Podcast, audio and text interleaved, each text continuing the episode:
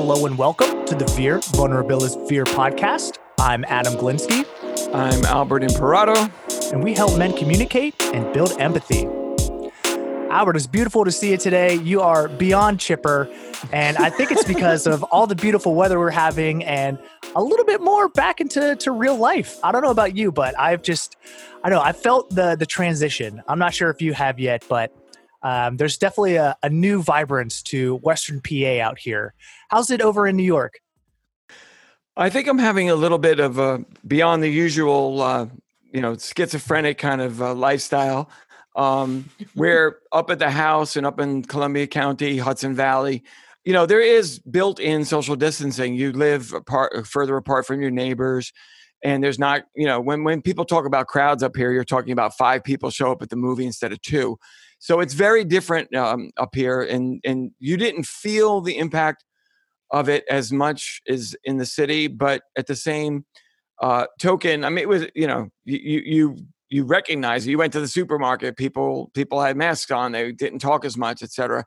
But um, you know, I've been out up in the country for ten weeks now, and you know, we had been coming here for twenty years, and uh, you know, so 10 weeks here really makes me feel like, wow, I actually live here now. We used to come every single weekend, but now I'm here 10 straight weeks. So I'm getting more into the rhythm of the lifestyle up here. And I'm liking, you know, it's quiet and it's, you have space. Um, but yesterday we drove into the city. I had to go to my office, pick up uh, checks and paperwork, and go to my apartment and make sure everything was okay. And, you know, New York City was, was super quiet. You know, my business is there and you know it was a, you know going to my office and seeing that that logo on my front door of my business that built took me 20 years to build that business and we don't know what the what next season looks like. The music industry's really reeling from this. Uh, we don't know uh, if concert halls and opera houses are going to open and that's just a reality. Um, you know the the my profession is all about large groups of people getting together in an intimate space which is the opposite of what this virus is sort of uh, requiring from us to deal with. So, like I said, I'm having a little bit of a schizophrenic a schizophrenic life right now, where up in the country with this dazzling Hudson Valley green and these stunning blue skies, you just feel like you could not be happier. Uh, but realizing like my livelihood and my company and my future is kind of in doubt. So um, yeah, I'm I'm learning how to just deal with the uncertainty. This is not an easy one for me. Um, but I'm I'm kind of like proud of myself. I'm like getting out of bed and being like, I could deal with this. I'll deal with it. We'll see what happens. So I'm glad things are coming alive uh, out there in in Western Pennsylvania. And and all we pray is as you guys get back into full force and you know eventually New York gets into full force that that somehow the worst excesses of this virus, the, the rapid growth, will be curbed and we can sort of get get used to being hey more cautious wearing masks not being as close until they figure out like how to permanently you know god god willing uh, give us a virus or treatment. Yeah i totally agree because like man what's what's next? We're all kind of like grabbing at it. We're just like what are the possibilities? What are the potential situations? Because like you said potential livelihoods are in question. Um, whenever this episode airs, I'll actually be back at work and, you know, kind of going back to the to my swing of things. So and the complete opposite of you, I have not been waking up early and doing things. I have totally been enjoying the the sleeping in and, you know, playing with my son and taking a very relaxed approach to life. Um, and you know, I there's pros and cons to that. You know, I've definitely felt a l- little bit less productive, but I felt so much more like richness, I would say, in my day to day life. Just, you know, being with my son and being with my wife and my mother in law and just going outside and just walking around the block and seeing my neighbors and other kids just it's, it's really kind of gets it going. it's funny that you said that because just this morning going through my my Instagram feed and seeing posts more there was a lot more of people talking about the unexpected a positive experience that they're having of more time with family and friends, uh, well, family at least, and um, the benefits of of slowing down. And you know, I say the same thing over and over again. Humanity does not should not require a pandemic to figure out what's important. You're supposed to figure that out by not obsessing about yourself and paying attention to others. But maybe that's too much to ask for. So every once in a while, we have to have a massive pandemic to kill everybody so that we could appreciate we're supposed to live for. Okay, I'm going off on a tangent.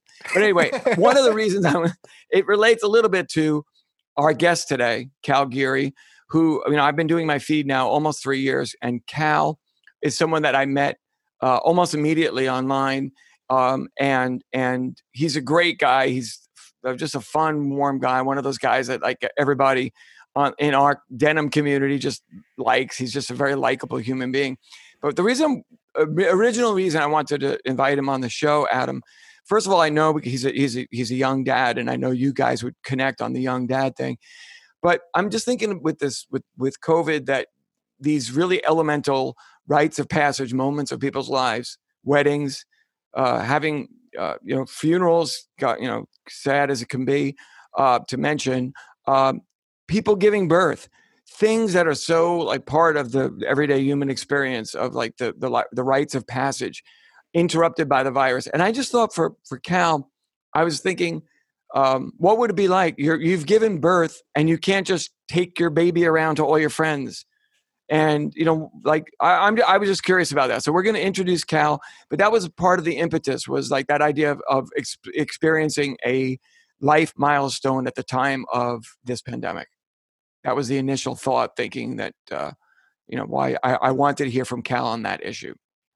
Totally. Well let me give him the official introduction and we'll go ahead and chat. Cathal Cal Geary was born in County Cork, Ireland, and is the youngest of six kids. Besides a brief spell in Chicago, he spent most of his life in his home city before moving to Germany at the age of 27. After finishing his qualification to teach English as a foreign language, a strong music community in his hometown aspired his love for his love affair with folk and rock music and culture, which in turn led him to discover more of his favorite hobbies, including reading, photography, and clothing. He lives in Freiburg, Germany, with his wife and two month old son. Cal, it's a pleasure to have you on here. Welcome. Hey guys, thanks very much for having me. Uh, appreciate it. Thanks Absolutely, very much for the kind man. words. Thank you for making the time, you know, all the way across the pond. we love our international yeah. guests. sure, yeah, no problem at all. It's uh, about just after five in the evening here. So, yeah, a nice, uh, convenient time for me. So, uh, could you t- uh, pronounce your first name? Because I've seen it. You're, you're, you know, I call you Cal, but tell us your first name. And is it is it a common Irish name? Uh, it's not. It's Cathal. Cathal but nobody can pronounce it right? And that's why i uh, don't have it on my instagram or any social media actually. Um, because you always get the question then uh, how do you pronounce it? And if you're uh, talking to people uh, obviously moving to Germany, for example, and I tell people my name is Cathal, and they well, how do you even write that? And then they get more confused because it's C A T H A L, and they say what happened to the T in the middle of that? And uh, yeah, you end up, you know, it's it's a funny conversation starter because uh, you spend ten minutes explaining, you know, the name. But um, other than that, I keep it. I try and keep it short because most people here as well in Germany call me Carl, and uh, Oh, so in Germany, you're more of a Carl because I've called you Cal, maybe because I went yeah. to school in California, so Cal just sounds like, oh, that's cool. Yeah, but it's it's it's short and sweet. It's uh yeah, it's not too bad. Luckily, I met a Cathal last year, so I nailed it first try. but you know, the funny thing is, the first time I met one guy, I knew one guy in school whose name was Cathal. And the first time I really met anyone else with the name was here in Freiburg. And now he's a best friend of mine, actually. He moved here as well a few years after I did. And, uh, and I couldn't believe. I saw it. It was an email from him. He was looking for an apartment here in, in, in Germany, in Freiburg, and we had a room free. And uh, I saw an email from this Cathal guy, and I thought, what? What? What are the chances of that happening? And I was like, this is great. You know, first friend and uh, my uh, flatmate at the time is a French girl, and she was like, "Well, you're going to be speaking English time, so uh, no. How about we get a German person instead, so we can practice our German?" I was like, "Yeah, okay." So I had to reject him for the room, but we're best friends now. That's great, man. There was the three amigos. Now there's the two Cathals. um, tell me, could you, could you tell me just a little bit about uh, County Cork, Ireland?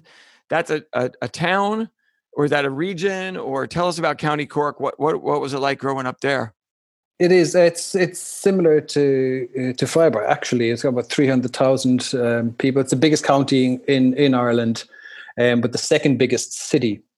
Um, it's got a really. It's got a good. It's the typical second city, I would say.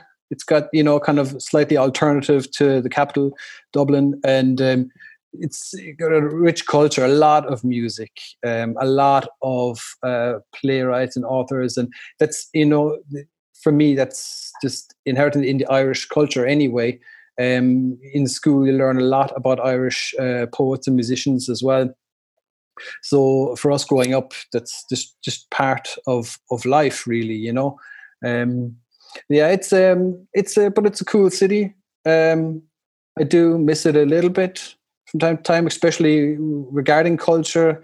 A lot of concerts, a lot of bands come through there because they go to the UK and then they do Dublin and Cork as well. Um, so it's uh, it's, but where I grew up was outside the city in a small town, and um, just you know your classic small town, uh, small town mentality with your few. Uh, few uh, musicians hanging around, like we did in our town. Thankfully, the good community there. Uh, but other than that, you know, you've got your farmers and your uh, metalheads mixing in school, and you know, it got this kind of cauldron of uh, personalities. Which uh, which category did you lean towards, the farmer or the metalhead? I was in the I was firmly in the music the music head group. Yeah, obviously from like when where I started high school because um, I went to all boys schools. You know, from from day one, from the age of five, I've only ever been to all boys schools, all Catholic schools. So, because uh, we were Catholic, I mean, everyone at that point in time, everyone uh, was going to Catholic schools except the very few who weren't Catholic in Ireland. Um, so, um, yeah, when I went into secondary school, I immediately knew I wanted to. I think it was a, one week and uh, I got to know two other guys, and we were going to start a band. And uh, that happened really, really fast. And uh, people thought we were crazy, and they thought we were really. Uh, they thought we thought we were cool because we were going to start a band, you know, uh, which is weird. Thinking back, that was you know to give you a picture of the mentality, you know, of uh, of what it was like. And um, but yeah, so from there I just met a few other people, and um, we just had this group, but kind of a motley crew, to be perfectly honest. Uh, very much crazy motley crew of friends, which I still have, and I'm grateful for. Well, it's great to still be in touch with with your old friends. I mean, that's that's a great, uh, just a great thing to have in your life. Um, you were the youngest of six.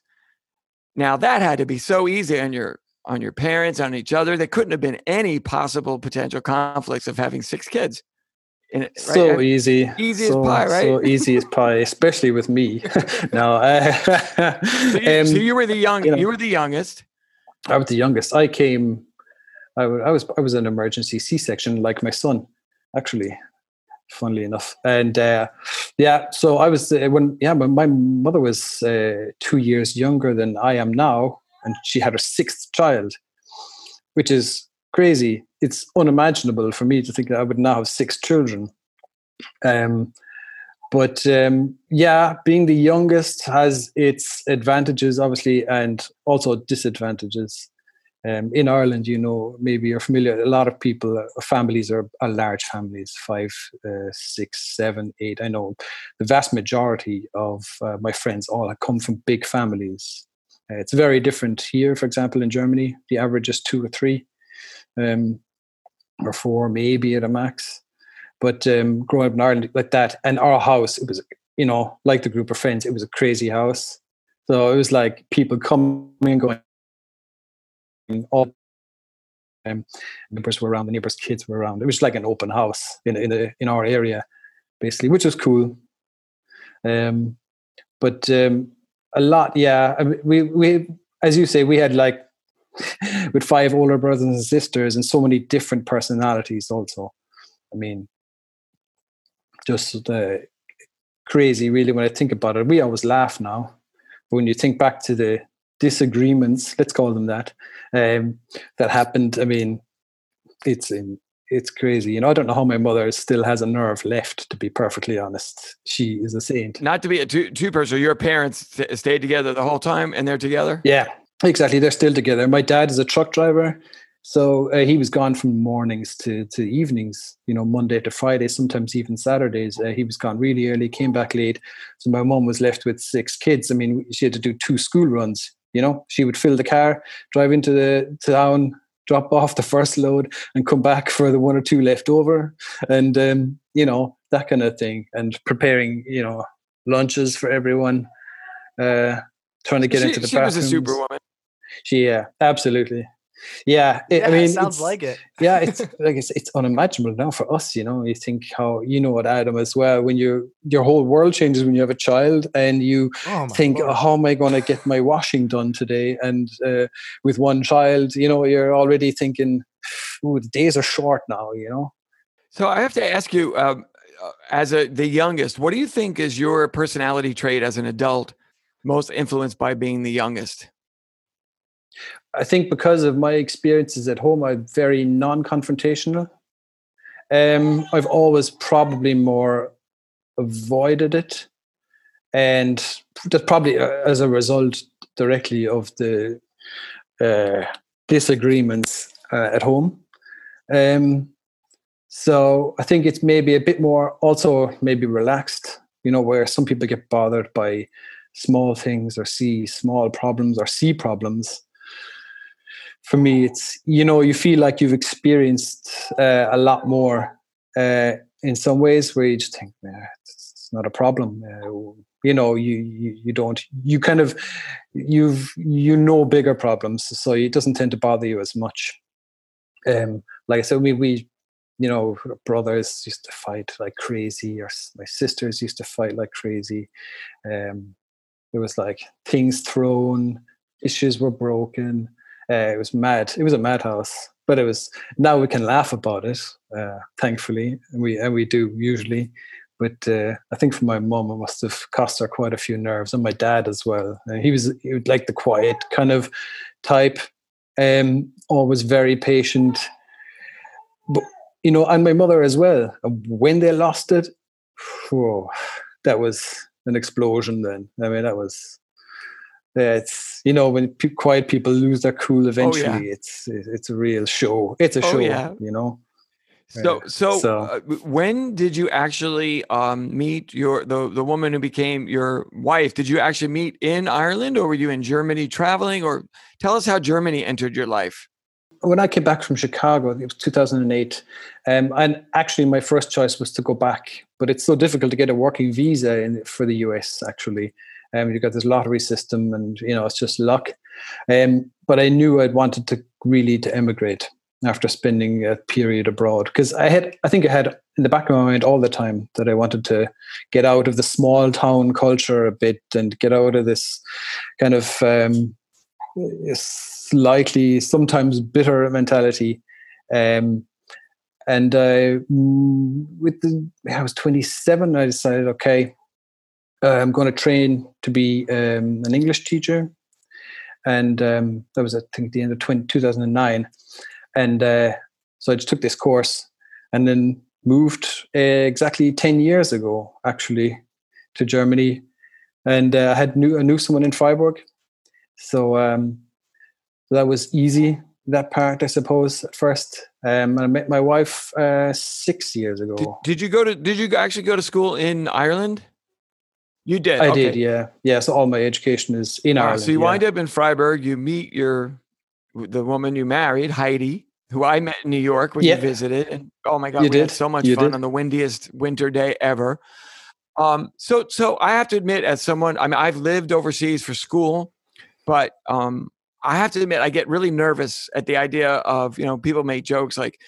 Uh, oh, you know, if America just keeps getting crazy, you're gonna have to move. And I'm like, I don't want to move. I like, I like America, and I like the Hudson Valley. But you know, uh, you said that moving to Germany was kind of a, an intense experience. I mean, obviously there was a language thing that you had to deal with. Tell and and obviously you were close. You you, you know very close with your family. Um, what what were the challenges? What how did you deal with that? Yeah, it, I mean, it was a very strange time because you're kind of leaving in the hope of something better. You know, as I said, it was around the around the time of the financial crisis, 2008, 2010 in Ireland, it was hit really hard. So it was a case of okay, so moving somewhere else is, you know, can be a very positive thing, but obviously leaving behind that group of friends you've had from a very young age. And you know, I played a lot of music, so all the musicians I knew and all that, everything I'd built up was just going to be completely put to the side. Um, and in some ways, you feel a bit selfish by doing it. Um, you kind of feel like you know people are like, oh, it's you know, it's a shame, but you know, of course, you know, it's good for you. When I didn't speak a word of German either. I mean, I had a few phrases um, when I came, and um, I came over here and uh, with the contact I had, uh, just tried to start um, a new life um, and started learning German.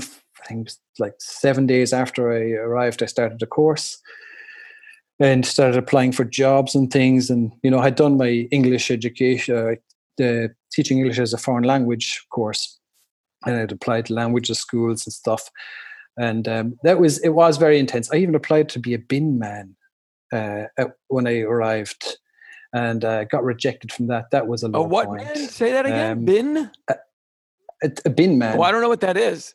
I think it's like trash. Oh, trash, sorry, sanitation worker. You know, waste management Got it. Sorry, okay. yeah. Well, I never, So is that I the never correct heard phrase? that phrase. Good job, Adam. You've caught that one. Yeah. Way to go, dude. yeah. hey, I, I lived in the Netherlands for a little bit. You know. Wow, you're considering all Yeah. options basically. I I was taking anything that would uh, pay me for work, uh, basically, um, until I got my feet on the ground, which takes a while. I mean, there was a, a- just a lot of anxiety involved as well. Um, I remember when you first come, you have this kind of push of adrenaline and positivity, and everything is cool and new, and you feel like you're on holidays for quite a while, um, which was which was great, you know. And Freiburg is a beautiful city, you know. Um, but after a while, I, I just remember very specifically one day, um, I was just in my apartment lying down. I just all of a sudden just got this huge panic attack. You know, I didn't know what was going on, and uh, I thought of it. I actually, actually thought I was dying. I was fully convinced I was going to die. I was just lying there going, "Oh crap! My whole my chest is going to explode." You know, my heart is going ninety, and I was just sitting there shaking. It's like you know, it took a good hour before it passed. Um, but I think it was the moment when I kind of maybe just a moment of where I felt completely uh, alone or kind of vulnerable. Um, and you feel like, okay, everything is really starting from zero. You know, it's not like you can go around the corner to your friend or go for a drink with your friends.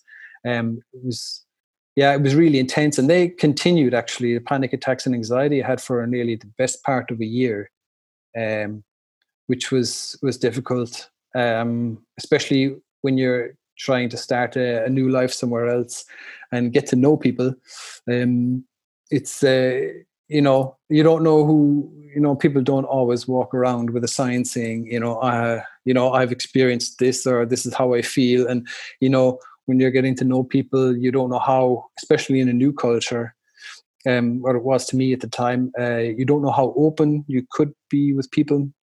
You kind of had the thing you met some people and uh, and you didn't see them again at all, or some of the people you'd see every now and then. So you didn't know who your friends were, and that. So um, it was uh, really intense, but uh, I think it all worked out in the end. Did you emerge from that from that uh, in small steps? Or did as some yeah? So it was more of a small step than oh then I met Heidi and suddenly I had this company and someone I mean it was small steps. Yeah it was it was baby steps. I think probably in a way baby steps towards feeling more secure. I mean these, these yeah these building blocks of okay i have friends now i have a, a job a steady job work now um, i have a nice apartment i can you know uh, afford uh, a laptop which i didn't have at the time and i moved into a room and i had uh, i had two bags and that was it the bed was in there, thankfully, because I didn't have a bed. I had nothing, and I had the two bags, and uh, thankfully, you know, this went from step by step up the ladder, so to speak. Um, so yeah, it was, you know, uh, how would you put it, a kick in the butt, or you know, a, a real grounding. You know, you're there with nothing, but at the same time, uh, it's only upwards. Well, I'm really glad, and and you know, very moved, honestly, that you're sharing that with us. You and I have like DM'd and and talked through Instagram for three years, and you know, we're I consider you a friend, but at the same time, we've never really had like one of these talks. I was like, wow, it it it goes to show that we we you know we we zip on by really fast through life and don't know a lot of the little details of, of people's lives, and I'm you know sharing that with us is very powerful because it it kind of underscores makes me feel a little bit more comfortable with my own feelings about comfort.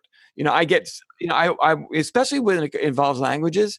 Uh, when I travel, I want to be able to express myself, and sometimes I get very frustrated in a foreign language when I when I'm trying to say something like from the heart. How do I possibly get in the words in German that I would say naturally to my friends in English? So I commend you. And, and how did your German skills come along? We, do, are you good at languages and you picked it up really well and you loved it, or? Yeah, I mean, I've always been. I mean, it's the same in school. I learned French in school for six years, and I was always fond of it. It was always actually one of my favorite um, language uh, topics, subjects in school, and so I was never afraid of learning, and I was never afraid of trying to speak, um, even if I only had very, um, very little vocabulary. It was I knew I knew because of my training through being a, an English teacher that the, the best way to do this was to go full on and just try and keep practicing. And I mean, it, it took a while, took a few years to I got really comfortable um, with German. I mean, German, there's a saying, you know, life is too short to learn German. Is that a um, saying? I've never heard that one. That's a saying. Yeah, that's that's the first thing you you you hear when you start learning German. Is someone sends you a picture, you know, from your from your German class of like, you know, this. I mean, life's too short to learn German, and it is difficult. It's um, it's a difficult language, but uh, I enjoy it. I enjoyed it. It was also a social a social aspect for me, getting out into the classroom, meeting other people. I mean, all my best friends now are I met in German class so there was that side of it. It was just a way to meet people as well. And now, after 10 years in Germany, I'm, I would say, fluent. I wouldn't say my German is always perfect, but it, it's, it, I mean, I'm fluent in it and I, I, work in it as well as English now. And um, yeah, I mean, it's, it's, it is different, though, obviously. I mean, there are certain things when you're speaking constantly in a foreign language, you just kind of interpret things maybe differently, or there's just these nuances that, um, that can throw you off. It just means it takes a little bit longer, maybe, for something to really sink in what's being said, um, even now. You know, there's the, the everyday things and the small phrases. But sometimes, if you're in a meeting, for example, for a few hours, you're tired and you're thinking, oh, I just, you know, you're you're switching off kind of maybe a little bit quicker. The fatigue sets in. And so, where when did when did you meet uh, Heidi? How did that happen? So we met in, in the Irish bar. Very cliche meeting. You know, being an Irishman in an Irish bar is, Imagine you know, like a, it's uh, easier than. yeah, it's no, it's it's. um So we met there six years ago. I think actually uh, in in two weeks, so it'll be our six year anniversary um, from when we met. And um, yeah, uh, that was it was funny because leading up to that, I had been home for a few days, and um, I actually I was at that point. I think I had been here uh, three years, and at that point, I was ready to pack things in and go back to Ireland um, if things didn't look up or how to improve. You know, at that time, still looking to improve my job prospects, and I was feeling a bit lonely. And I came back and I said, if something doesn't improve, next three months I'm going to move back home uh, to Ireland. And uh, two weeks after that, uh, I met my wife Heidi, and um, yeah, from then on things just kind of went real, super quick. You know, uh, we moved in together after three or four months. Um, things just and everything else kind of uh, around that might you know I got a new job like six seven months later everything just escalated and so that was uh, the point where I said, okay, I feel like I've arrived yeah, here and I feel at home, you know? And it must have been just an incredibly rewarding feeling, realizing just how hard you had worked, some of the some of the obstacles that you had overcome, and then to really start feeling it click. Because there's no guarantees in life. You know, you never know. Sometimes you work your ass off, and at the other end of it is not the result that you wanted. Um, I don't know, Adam. You you you're you're good at coming up with the, the meaning of such a thing. What, what do you see in that one? Yeah, no. Um, oddly enough, uh, I had a conversation about this on Friday. Uh, my buddy Matt, you know, I've talked about him a lot on the show, but he called me and was he said, "Hey, man, like." Do you remember that one time we were in, um, you know, Albuquerque, and we we had uh, this apartment, and there was a hot tub there. So we would go out to like the hot tub and like mix a couple drinks and just kind of talk about life and just vent about everything. And we were talking about how um, we made about I think it was like eleven hundred dollars like each month, and all of our bills were thirteen hundred, and we're just like, we're so screwed. Like, how are we going to turn our lives around? And you know, we were just, you know, doing the whole like grand scheme of things plan, and you know, we we just like talked about that moment, and then we like realized like, hey, we are in a completely different eh, like stage of our lives. Like, we are not financially hurting. Like we're in jobs and careers that we really like. We have hobbies that we enjoy. And it's like, we actually did it. Like we made it. Um, and we just kind of had a little celebration for ourselves that, you know, we're actually like did what we said we would do. And once you kind of look back on that moment, it's just like, you kind of have this like metamorphosis as your person and um, just like moving has to you like when you move to another place it's like you have that honeymoon phase and then it's like oh crap uh, you know where's my life? And then then it kind of sticks and you feel like you feel like you fit in and it's really just like wow like this is my life like it's you kind of turn that page and you start a new chapter and you're, you're able just to kind of let the past go and accept this new you know phase of your life. And i'm sure that new phase of your life um, really kicked into gear whenever you had uh, your child. So i kind of do want to talk about that a little bit because i am super curious what um, i mean that all happened under you know the covid pandemic. Um, was there any like certain restrictions or like any things that happened um, that really just kind of was different because for me i mean I was in there. My parents were in the other room until they were allowed to come back in, and you know we had our moment. Our parents were there. Um, I mean, my mother-in-law was one of the first people to see there. I mean, my mom is just a wild woman. I I can say very similar to your mom. Um, but when she has our baby, she just walks around and introduces it to everyone in the world. I'm sure that's a very stark contrast to to what you kind of experienced. How was that for you? Was it? Um, I mean, obviously it's an emotional time. I mean, I was bawling my eyes out. Uh, but yeah, what was like that plus the COVID? Um, how did that balance out for your life? It's it's like a double edged sword in some ways. I mean, it was so. I mean, as you say, it's an emotional time anyway, and um, pregnancy, even as uh, the father, is really scary and no one ever talked about that before, or told me that before, you know. Um, but I was so concerned for my for my wife, you know, uh, going into this, you know, uh, you know, she because the worst thing imaginable for for a woman is just the pain that they have to go through, and I was like really concerned and worried, and just you know, hoping that everyone would be okay, and um, for you know, it was just before everything really kicked off, like hardcore here.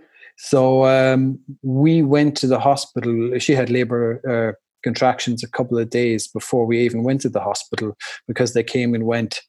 And eventually, when the contractions were like two minutes apart, we went to we raced to the hospital.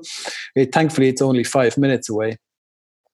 But it was we got there and they put her on the on the table and, and on the table, and there was you know these um, these midwives and um, there and they were starting to hook up the machines, test the baby, check the baby's heartbeat, and all of a sudden there was the uh, three doctors came in and two more midwives. There were six of them there, rushing around, talking, uh, kind of arguing, and uh, we were standing there going, what's, what's going on? And uh, I, I just remember hearing the, the, the doctor saying, you know, I need to know what's going on with this now. We need to make a decision. And we just looked at each other like, what is going on? Whoa. And yeah. they were like, well, this is the situation. There's something not quite right with the heartbeat. So if you want a natural birth, we can't guarantee anyone's safety. And we were like, oh, are you kidding? Everything yesterday we were at the doctor and everything was fine. And uh, she said, yeah, or we do an emergency C-section now and you worst case scenario, you get a healthy baby. Best case scenario, you get a healthy baby. Uh, like, okay, let's do that. And before I knew it, she was gone. They wheeled her off upstairs to the theater. They took me in the bags because I stayed in the hospital with her. So I brought bags and they took me somewhere else. And, you know, everything just went by. And an hour later, the little guy was there. You know, it was uh, insane. We didn't have time. We never considered the fact that it might be a a C-section.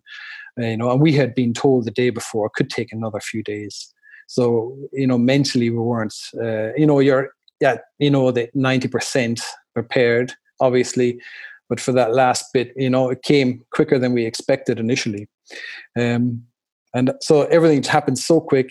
Uh, it was uh, really just uh, took a while to, to, compute it all in my own head and and for my wife as well, obviously.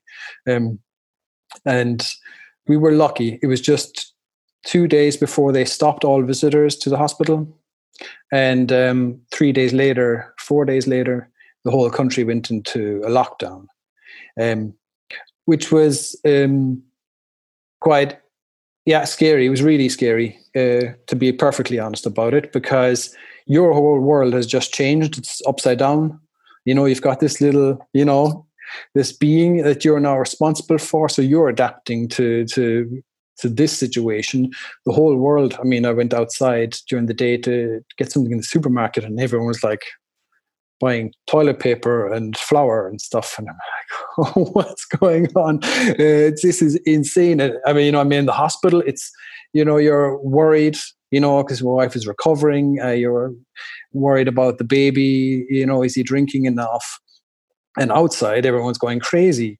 So there was just so much anxiety and it was you know for a few days there was you know and obviously sleep deprivation there were highs and lows that i've never obviously experienced uh, before uh, there was moments where i just broke down like i just thought this is uh, crazy and there were moments where i just like you know cried out of happiness you know just thought this is uh, amazing I, was, I wasn't you know prepared for this kind of uh, feeling you know and um, the, we were there. I think it was the day after the birth, uh, second day after, and we had get uh, my wife's parents were there and her brother and that, and the the midwife came in and said. Um, there was a nurse actually came in and said, "Okay, you have to leave. Everyone has to go. Um, they're shutting down because of the COVID." And um, so that was weird. Then we felt like we were kind of left on our own with the staff who were really nice and very helpful, but at the same time, it's an intense period, you know. And um, after a few days, um, when it was the day after the, the lockdown began, so we had this anxiety about, okay, we want to leave, we want to get back to normal, but there was no normal even at home in a way, but everything was different. So uh, we were very anxious, um, but also you know excited about starting this new stage uh, as a family. But uh, it was so it was super scary, but also the best thing ever, and uh, that takes a while to process. It could be the name. I mean, basically, that's like the, the adventure of life, right? Super scary, and you know, enormously joyous. You know, it's like this contrast of life comes almost uh, on a weekly basis, if not a daily basis. And in a certain way, kind of the way you think about life is like very much reflected in how the day is going. You have a great day and you think life is fantastic, and you have a shitty day and you think it's the dumps. I'm just wondering, from your sake, when you reach the more peak anxiety moments um, with, with what you just described, did you have any way or system that you did to take the pot off the boil uh, do you just kind of power through it and and or or do you sometimes like have a little a little ritual? Do you go and read? I know reading is a big part of your life. I'm just curious if there are were like little valves, uh, release valves that you use now when when the anxiety primes up. I think I try and break things down in my head because usually when I get that anxious, um, it's usually a feeling something that's built up. You know, uh, even if it's just subconsciously um, over a period of time whether it's a longer period of time or a shorter period of time. So I try and break things down in my head to make it more manageable so that I don't feel completely um, taken over by it and start. I usually just control my breathing and I just say, okay, you know, I'm just feeling anxious now, maybe because I'm tired, maybe because all this is naturally a lot, which is okay. I mean, everyone has that point where it, it gets to be quite a lot to take and obviously somehow your body is going to uh, react in some way um, so i would just kind of take a minute and just really try and calm myself down and think of the positive things concentrate on the things that I, that I can do that are okay and um, usually you know now if it happens it's you know it doesn't last quite as long as I, as I used to um, before. So it's just a case of as a step by step again. You know, I kind of block out all the stuff. I think that's not important. Why am I concerned or worried about that now? Um, concentrate on the on the on the things that really are important. And um, so that was the case during that time. You know, and as I said, when you're completely exhausted, everything is changed, everything is upside down. So obviously your your mind is going to have you know an adjustment period so to speak. I mean we didn't know how it was going to go uh, when it would end. We still don't um, and how it develops. So well i mean they they made the correlation. I mean science tells us that a, a really contributing factor for is lack of mm-hmm. sleep and you know i fight that yeah. because i tend to be a person who doesn't get enough sleep and so if I'm having a shitty day, I don't want to admit that it's probably because I can't get my butt in bed at a decent hour. But there's no doubt when you wake up feeling like you've had a good, refreshing night of sleep, all the stuff that comes in the day feels a little less daunting. And you know, I've not, I've never had a kid, so I don't know what it's like to do the sleep deprived thing. But um, yeah, I think yeah, I think it's rough, Albert. It's, rough. it's not the easiest and, thing and in the so world. So, what do you do? I mean, it, it, must be difficult to not be able to just pop on a on a plane, or your mom to pop on a plane from Ireland and come and see her grandchild. I'm just wondering, do, is it a lot of just FaceTime and video and and yeah, we try. We try to do that FaceTime, and then you know my sister's writing me constantly as well because we're pretty close, and um, you know, it's killing her as well. She can't come over, and my mom and my dad, you know, and we send them videos of the of the little guy. Um, and my mom says oh, she watches them every evening, and you know, they try and feel a connection because you know they've been denied that period of you know when he's new a newborn child that um, they get to bond with him as well. Um, I mean, that was the other thing, you know, when we came home with him. Um, of course, nobody could visit and um, even even my wife's family um, couldn't uh, visit. So um, because everyone was so cautious about it, you know. So you take your time in, in that sense, and yeah, I mean it's unusual circumstances. I mean, you, you, have to see it as it is. It could be a lot worse, you know. Everyone is healthy. Everyone we know is healthy. So, at the same time, you don't want to be um, too egotistical about it um, and get upset by it. Um, but obviously, uh, for for me and my, my family in Ireland, it's uh, a little bit more. It's been a bit more difficult for them, but you know they will get to know him, and um, we're kind of positive regard. eased up a little bit. Um, we've met a few friends and that, and who've seen him and been able to take him in their arms um, so we were concerned that maybe he would be, you know, totally freaked out by going to other people um, because he'd been just with the two of us for so long. but it turns out actually quite a few people apparently some people do that you know they when they have a child they actually shut themselves off for like 12 weeks or something like that from other people Yeah. Um, my my wife's culture does that. So she's like three months, no one's it's just us. So I was gonna like kind of say there is like that's kind of common for a few other cultures, but you know, I definitely know if that's not your, you know, every day, you know, you're born into that. It's very strange because my mom was telling me stories about how, you know, whenever I was born, you know, I went everywhere. I was up and down, you know, I was out in the snow and I'm just like, I couldn't yeah yeah like Yeah. he's like my precious little baby, Exactly, you yeah. know? Gotta protect exactly that's that's so true as well yeah we were like thinking okay you know i mean this was the other side of it being the lockdown in some senses. We had that anyway. We would have had that period where we weren't going to be doing much anyway. Um maybe it gave us more time alone with him and more space. There weren't people coming and visiting you know every day two or three times a day. Um the only strange thing was at that point was when you would go out to the supermarkets and it was just kind of end of world kind of situation every time you went there not knowing uh, what you were going to get or it's so bizarre you know? And um, you came back home into the safety of your own family and um, you were just we were happy then you know? But uh, just but like you say when you have a child like that then you're you're at home all the time anyway I want to commend both of you gents because when I uh, fumbled with my mic and it fell on the floor, and I don't know, I hopefully I it didn't make a horrific sound, but you guys did not like laugh in my face, and I appreciate that you guys continue to talk and didn't like say out loud like look at the bumbling old man who's like having a major meltdown. Anyway, it was hilarious. Um, anyway, Yeah. uh, uh, Cal, I have to ask you. It's a total segue moment, but you're surrounded by books behind you. I'm a huge reader. I Mhm. love to read. Could you just give us a very quick? Here are some of the authors and some of the types of things I love to read that really, really get me going. Because I'm a book, I'm a book guy. Yeah, I, I love reading too, and I've just had such a long pause with reading. Um, and I've just started uh, reading. Um, where is it? Let me see if I can find it. It's from Haruki um, Mhm, Murakami, sure. Mhm. Japanese author.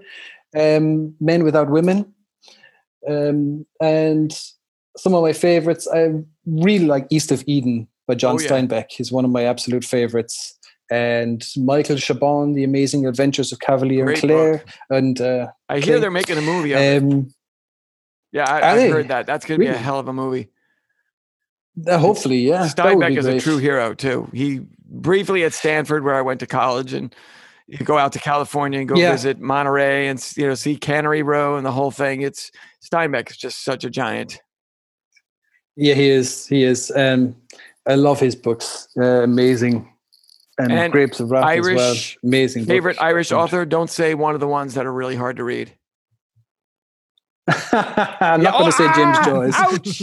Ah, yeah, exactly. I, I've never, I've never mastered that either. I, I've wanted to, but You know what they say? The old that saying, "Life's too short for James Joyce." Now I'm going to get the hate mail. exactly. It, that's, but that is it. Yeah, it is.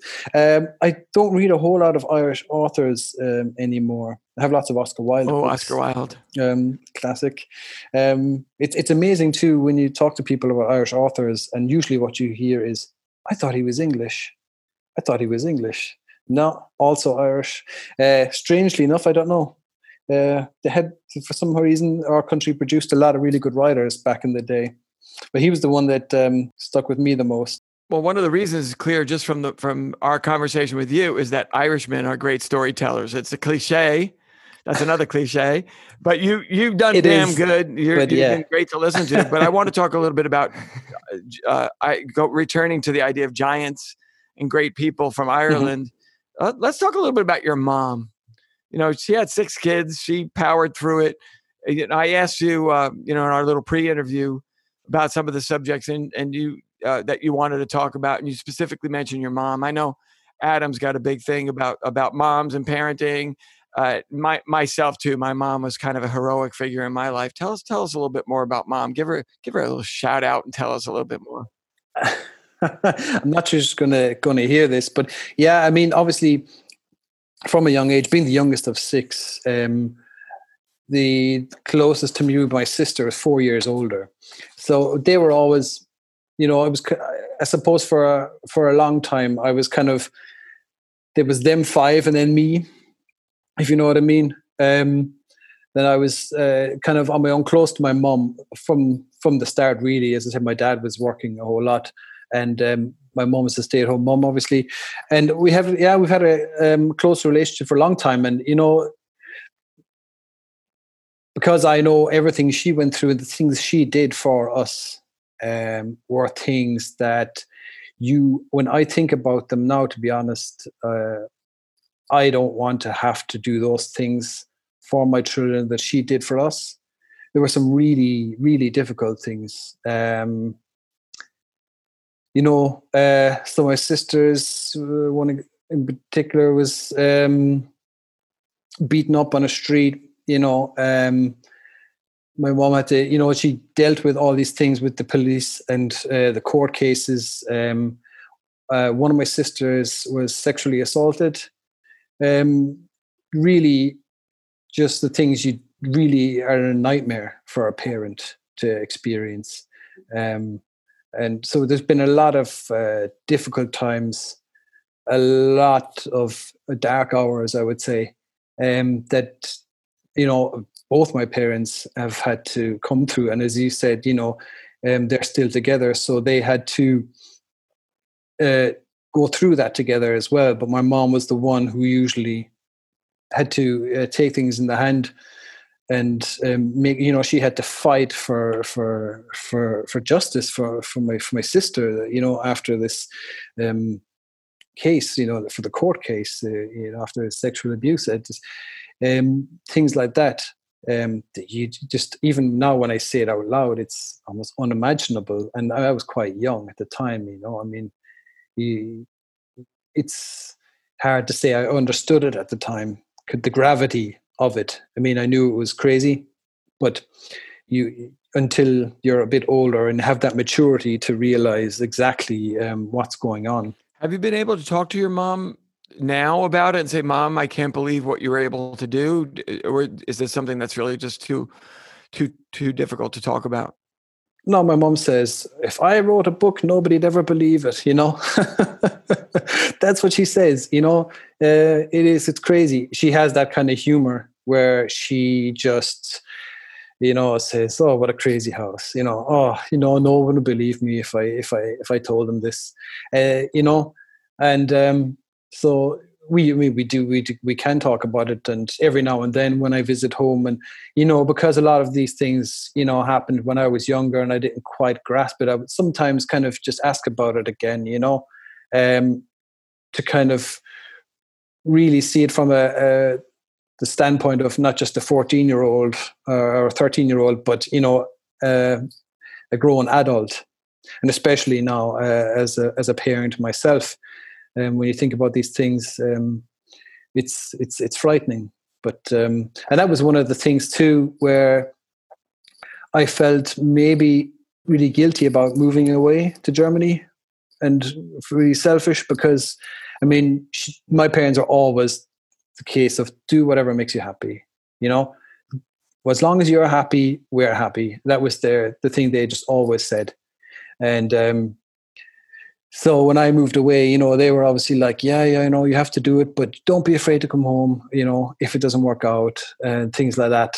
But I still have, even now, after 10 years, you still live with a bit of guilt about kind of moving away and starting your own life um, away from from your family home and um, still feel a bit anxious as also because my parents aren't young anymore and you consider other things. You know, my dad is uh, 78, uh, my mom is 74.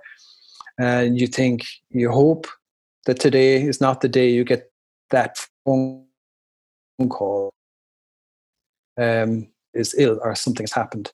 So, you know, these kind of things, uh, there's things I've learned to live with um, in the last few years. Um, but, you know, every time I see them and I talk to them, they're like, yeah, we're fine, happy out. You know, they're they're doing perfectly fine. Uh, it's uh, which is nice and reassuring. And you know, every time I go home, it the time is too short. You know, it doesn't matter if I'm four or five days at home or two weeks.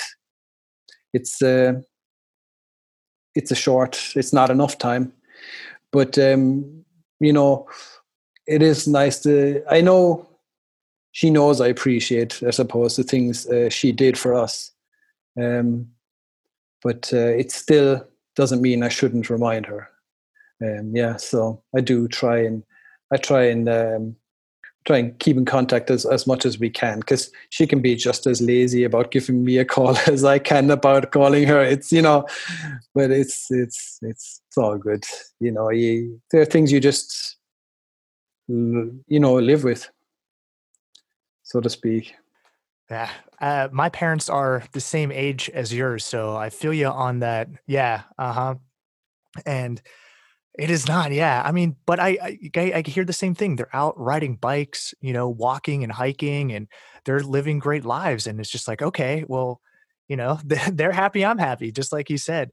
Um, but it's kind of like this split between, um, you know, wanting to be a part of your family and like that unit and like your best friends that you grew up with. Like, there's like that one kind of phase of your life, and then there's what you're doing right now, living in another country, you know, being married, having a son, you know, there's like that like other you that's kind of like blooming into who you are right now. So there's always that split where you're just thinking between the two and it, it's really hard to to get a grasp of that and i think that's something everyone kind of goes through. There's like that kind of breaking through moment when it's like okay like there's a clear difference between cal growing up in ireland and cal's life in germany. Um, it's just totally different but you're still the same person you still love the same and you still appreciate the same but i mean it's different. Um my my buddies sent uh like yearbook photos of us when we were in junior junior our junior year of high school and i was just like oh my gosh we've grown all so much and it's like you know we're double the age now almost you know and you know we've just come through so much and we're just completely different people and I think once you become a parent, you really, really, really understand, you know, what's going on inside of your parents' head. And one thing my mom is always fond of saying to me is, Hey, Adam, now you know why we did this. Like, do you get it now? Like, I, just, I just have to be like, Yes, mom. Yes, I was freaking out and being a rebellious teenager. And, you know, I just wanted to go out and, you know, party and, you know, be with friends. Um, so sure. I I get it. I love it, and you know that's all just part of like you said, just life and and how it goes through. And it's it's so beautiful that we can just reflect back on how how we have it and mm-hmm. like you know all of the the fortunate things we had and you know i think all three of our families have gone through their own specific struggles and you know we're coming out better and better and each generation that we put out we can take this knowledge and give it to them and just really say hey like this is how it is. So I know for you and your son, you're going to be able to take all that love, all that appreciation that you have for such a large family and just pack all that love right into him. So I hope he has a wonderful, uh, wonderful yeah, it, I mean, it is, it's amazing every day. It's like Christmas every day, you know, it's like Christmas as a kid every day mm-hmm. with him, you know, and it's, that's it. You, as you say, you know, you, you try to pack all your own love and experience and everything that you've been through and your parents have taught you growing up and you just try and put it all in there to and channel it you know uh, he'll he'll do his own thing anyway i'm sure regardless uh, of what we tell him and um, it, it's funny like you say because you know i'm sure my mom will also uh, my dad will say remind me that's why we did those things and we just yep. you know me and my wife were talking about it uh, last night how uh, you know imagine now when he's out uh, as a teenager and where oh like with just the anxiety is already like raising up the you know? Yeah. it's like oh man that's but you know that that that is part of life. That's uh you just have to as you say put it out there in the world. Big kudos to your parents for putting out that motto of what makes you Absolutely. happy that's what makes us happy. It's so funny because my mom said that all the time. My mom's no no longer with us. Um but um, she always said that if it makes you happy. But there was one time where she absolutely didn't say that, and I have to get it in there because I may have told this story to Adam already, but I'll tell it really briefly. But I went to college in California. I was a kid from New York City. I loved California. I fell in love with it. I loved everything about it. And I decided at, senior at the end of senior year, I think I'm going to move to California. And I went back to New York and I spent the summer with my family. And towards about middle of the summer, I said, "Hey, mom, I've been thinking about it, and I, I think I want to move back to California. I really, I really miss it. I really think that's where I'm supposed to be." And she said, just very calmly, serenely, in her beautiful, very Bronxy way, she said, Albert, my darling son, if you move to California, I'll fucking kill you. so that was that was my mom's my mom's little spin on whatever makes you happy, darling son. You probably be, would have been okay, but it, it became like the great story of our life. And truth is, staying back in New York gave me chance to pursue the career that I have promoting classical music, which would have been a lot harder out out west. But anyway, that was it was a, a huge joke. I always tell that. When, when, yeah, when, when people that's, complain yeah, about their parents putting too much good. pressure on them, like I'm like, get, I, I knew what pressure was like. Anyway, uh, Cal, you um, are as we expected because you know I, I you've been a friend. Uh, you are charming and wonderful, and you tell great stories. And we're really glad that you made time for us uh, on no problem. Day. And we're just going to ask if you don't mind Thank being the, the, first. We get some complaints about how unpronounceable the name of this podcast is, so we want to we want to put you. We want to make you the first to take the podcast name challenge. Uh, tell us the name of the podcast you just appeared on is. Via Vulnerabilis Vulnerabilis Wir. Okay, a little trip. A little Is that trip. right? You got it. Sounds a bit German. I forget when Adam said, "This is the name of our new podcast." I was like, "You're kidding, right, Adam?" But I think it's I think it's going to stick. It is good. Anyway, uh, maybe we'll ha- maybe we'll have you back on down the road. You're you're amazing, Cal, and hope hopefully this virus will pass, and, and one of us will be on a plane uh, coming to see the other. We had the best time when you came to New York. It'll be so great to see you again. Thank you very much for asking. Adam, you want to uh, say anything before we close up? Yeah, you know, um, I can't wait to do my my second Euro trip, and I feel that now that we've uh, interviewed so many other people in the the denim community out there, I feel like I'm just gonna have like a world tour, you know, through everything, and like yeah. it's just gonna be, hey, I'm showing up in your city. cool. but yeah, I mean, Cal, it has been a pleasure talking to you, and I, I truly appreciate you you sharing all of that and you know, I just got to say much love to you and your family because, you know, you've started a journey that is you know, it's uh, 18 years and then uh, the rest yeah. of his life. So. I got to remember that. I'm going to tell my wife that now. She's not going to be impressed. yeah. Thank you so All much. Right, guys. Well, Thank you guys pleasure. for asking me on too. Appreciate it. Mm-hmm. Well, this has been another episode of the Veer Vulnerabilis Veer podcast. I'm Adam Glinsky. I'm Albert Imperato. I'm Cal Geary. Thank you for listening.